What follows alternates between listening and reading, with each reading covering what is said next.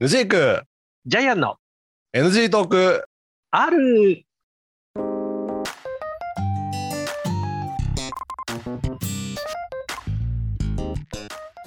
はい始まりました NG トーク R 私がヌジークでございますはい、ジャイアンです。はいよろしくおじ願いゃあします。お願いします NG トーク R が101回目ということでねはい、はいワンオンワン。またはい、心機一転頑張りましょうということではい、新規一点頑張りましょうということでね。言いつつも99回目そうそのうそうそう続きだよ。そそう、と言いつつ。はい。ちょっと100回目はあの別の話をしましょうということでね一遍飛ばしてはい。 101回目にあの99回の続きをしたいっていうまあ続きになるのかどうかわかんないけどそうだね。ちょっとねあのジャイアンさんがはい99回の時のあのね営業とかのこう経験というか、まあ、コツとかっていうのは、うんまあ、自分で磨いていかなきゃいけないとだからその、はいはいはい。 YouTube 活動とか動画編集に関しても、うんうんこう高い商材買ったからってすぐになんかね一流になれるかってそういうわけじゃないだろうって話をされてたはわけじゃないですかしました、。しました。うん。でそれに対してちょっと僕が思ったことがあって、をジャイアンの言ってることを否定するわけではないんだけどはい。あのー近頃の若い子、はい。はい。はまあい。最近近頃の若いもんは。我々はのい会社に入社する子たちとかっていうのは、はいはいなかなかその自分でうんベストウェアを見つけなさいっていうことを言っても、うん。教えてもらもらわなきゃ分かんないっていう人結構多くないあとあー。はいはいはいはいはいはで結あー構わかるねよあの我が社で言いますと、い。うん。まあお恥ずかしい話エンジニアさんを雇ってはいるんですけどはい。結構未経験採用で来る人多いんですよ。うん。うん。なんか最近なかなかね経験者が取れないとかっていう事情がある、ああ、はい。まあ、エンジニア不足ということもあってね。ニア不足だようね。んうん。で採用チームとしては未経験職も取ってはいるんですけどはい。あー採用チームとしては経経験験者を職ねもと、うん取りたはいはいと思いつつも未経験しかなかなか我が社みたいな会社には来れないと、あ、来てくれないとえいうような状況が続いてるのね。えはい。で雇ってみたものの、うんあのーまあ、これは社内の問題かもしれないけどうん。そのなかなかその受け入れた側の人たちがうん上手に教えないっていう問題もあると思うんだけど。うん。だからそこがちょっと難しいところで多分うん教える側っていうのは、うんまあ、世代的にも我々とかちょっと下かぐらいの子たちが多いからうん。そうするとあの最初の基本の木は教えるけどもうん。そこからいろいろ身につけていくのは、まあ、自分で身につけていきなさいよっていうタイプだと思うんだよ。さっきはいはいはい。本当あの99回の時にジャイアンさんが言ってたみたいにね。うん。うん。まあ本当最初のこあの基本的なルーチンを教えるけどコツだとか、ん自分なりのうまいやり方っていうのは自分で見つけていくしかないよねっていう考える人が多いと思うの、はい。でそれは自分も思うんだけどうん。ただそれじゃあ分かりませんよっていう言っちゃう子たちが多いわけよ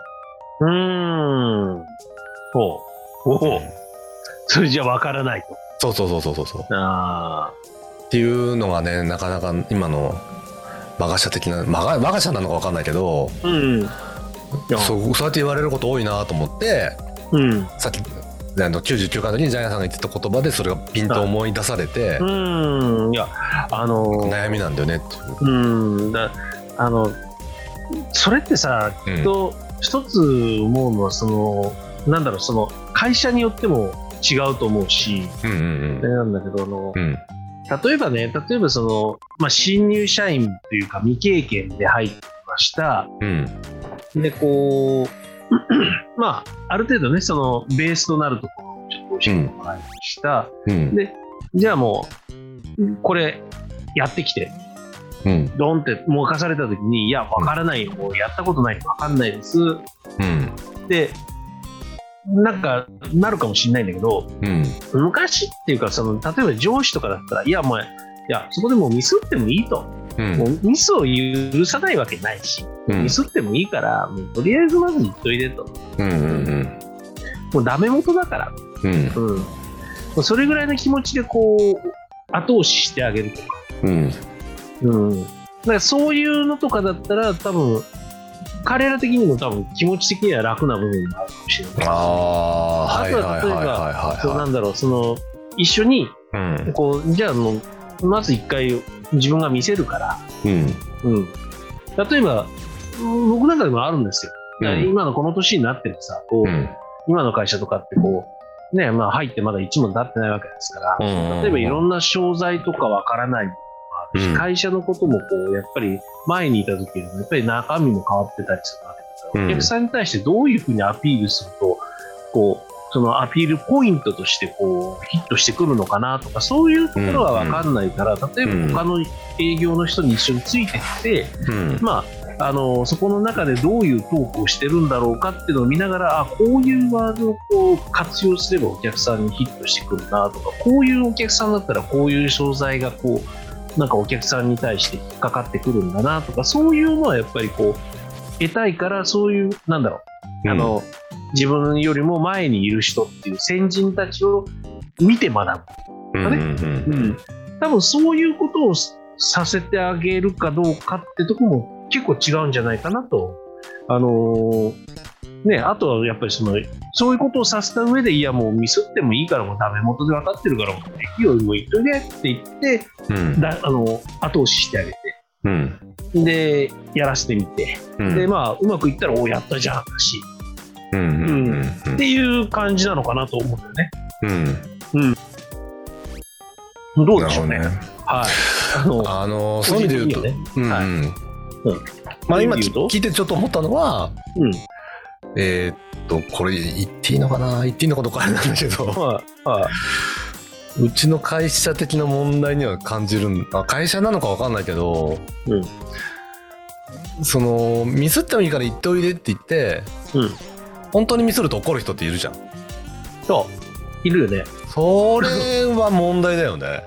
うん。だ、うん、だって本当にミス、いや、ミスったらもうだってしょうがないじゃんって割り割り切ってさ、例えばそれをじゃあ、うん次回じゃあどうしたらそれが成功に導けるのかっていう話をしようぜっていう人だったらいいんです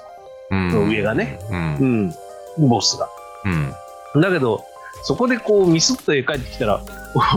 おお 前、俺はミスしてもいいとは言ったけど、お前、本当にミスるのかよとかって言っちゃうと、もうそこで萎縮しちゃうわあけいるいるいる、うんそういうやついる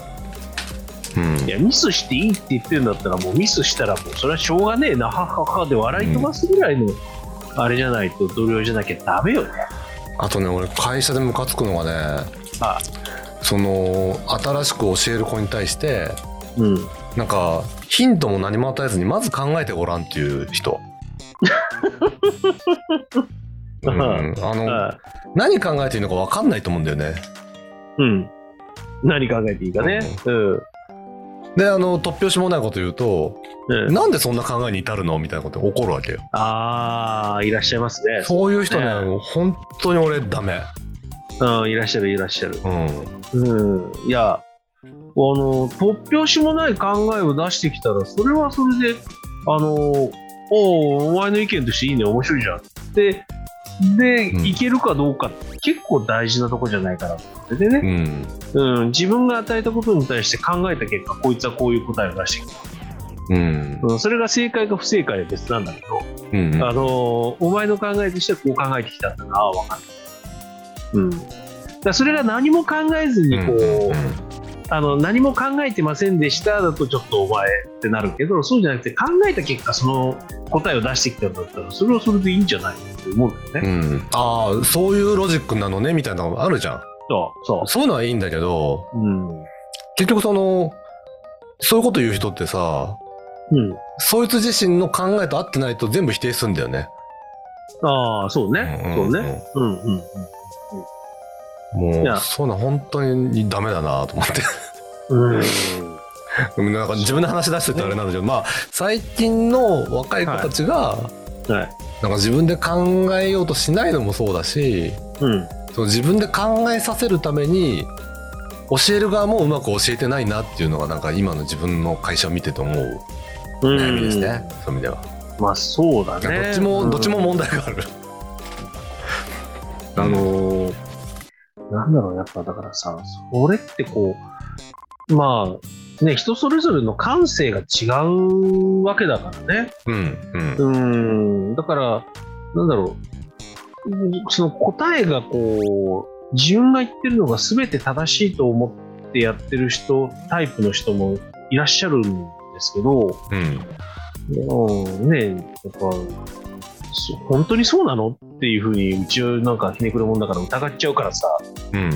うん、だから出世しないんですけど、うん。えーえーいややっぱねなんかそういうふうにこうなんだろうあのー新人とかその若手とか、まあ、その人なりにいろいろ考えたのに対してやっぱそこはそ、まあ、尊重というかそれはね認めるべきだと思うね、うんなんかね。ううんん。うん。だからなんか、あの、例えばうちなんかだとこう、例えばお客さんのところに行くよっていう時に、その、なんだろう、お客さんの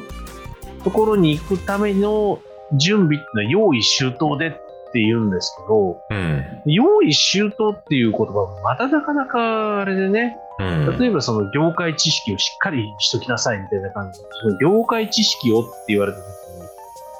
そのじゃあ業界知識のこういうとこを見とくべきだっていうところがうん。ね、その人それぞれこう感覚は違うんでね、うん。うん。うん、この業界内のこの会社のシェアは何パーだっていうのを重要で思